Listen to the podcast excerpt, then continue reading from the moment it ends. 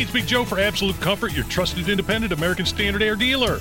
Owner Chris Wedekin sells the ductless Mitsubishi electric mini split, which is a great option to heat and cool individual spaces while blending into the decor. You want your poker room to be dressed up, you could take a vinyl wrap and put on these. If you like the more modern look, they have styles in black, silver, and pearl white that would be more aesthetically pleasing for your rooms. Find out more at AbsoluteComfort.org. Absolute Comfort is your trusted independent American Standard Air Mitsubishi Electric Elite Ductless Pro dealer.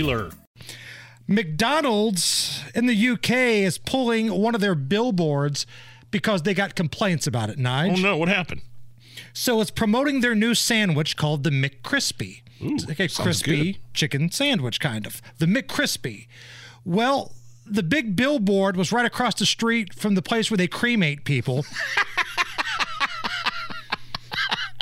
and people were saying it was in poor taste to have the uh. McCrispy billboard right across the street from the crematorium. Sounds like they may have been a little sensitive over there in England.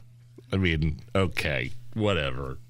I think I'd laugh at it, yeah, I would too. I don't think there was any connection. The McDonald's released a statement saying, "Yeah, we didn't even know, know that that was there. The road sign was there." So Right, that probably rotates signs every so often from McDonald's to whatever it is, and it just happened to be McCrispy right across the street from the crematorium.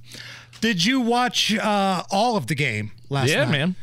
So four hundred dollars. You had that on the line, Yeah, and that is gone now. it is gone, but that's all right. I'm going to make up for it because I did have fifteen dollars left in my account, and I put it all on IU to win the national championship. so, so Okay, uh, your so- wife okay with that? at this point she looked at me like I was a complete and total loser after they lost. Her and my daughter both were so disappointed in me. Dad, you don't know how to bet. Dad, what are you doing? This is such a bad loss. Like we actually had something to root for. Yeah, Right. so I was going to double my money basically. Yeah, everybody loves rooting for something until you lose it. And then what I've learned in sports betting is you remember the losses Yes. a lot more than the wins. Yes. The losses sting. It's the Hammer and Nigel show.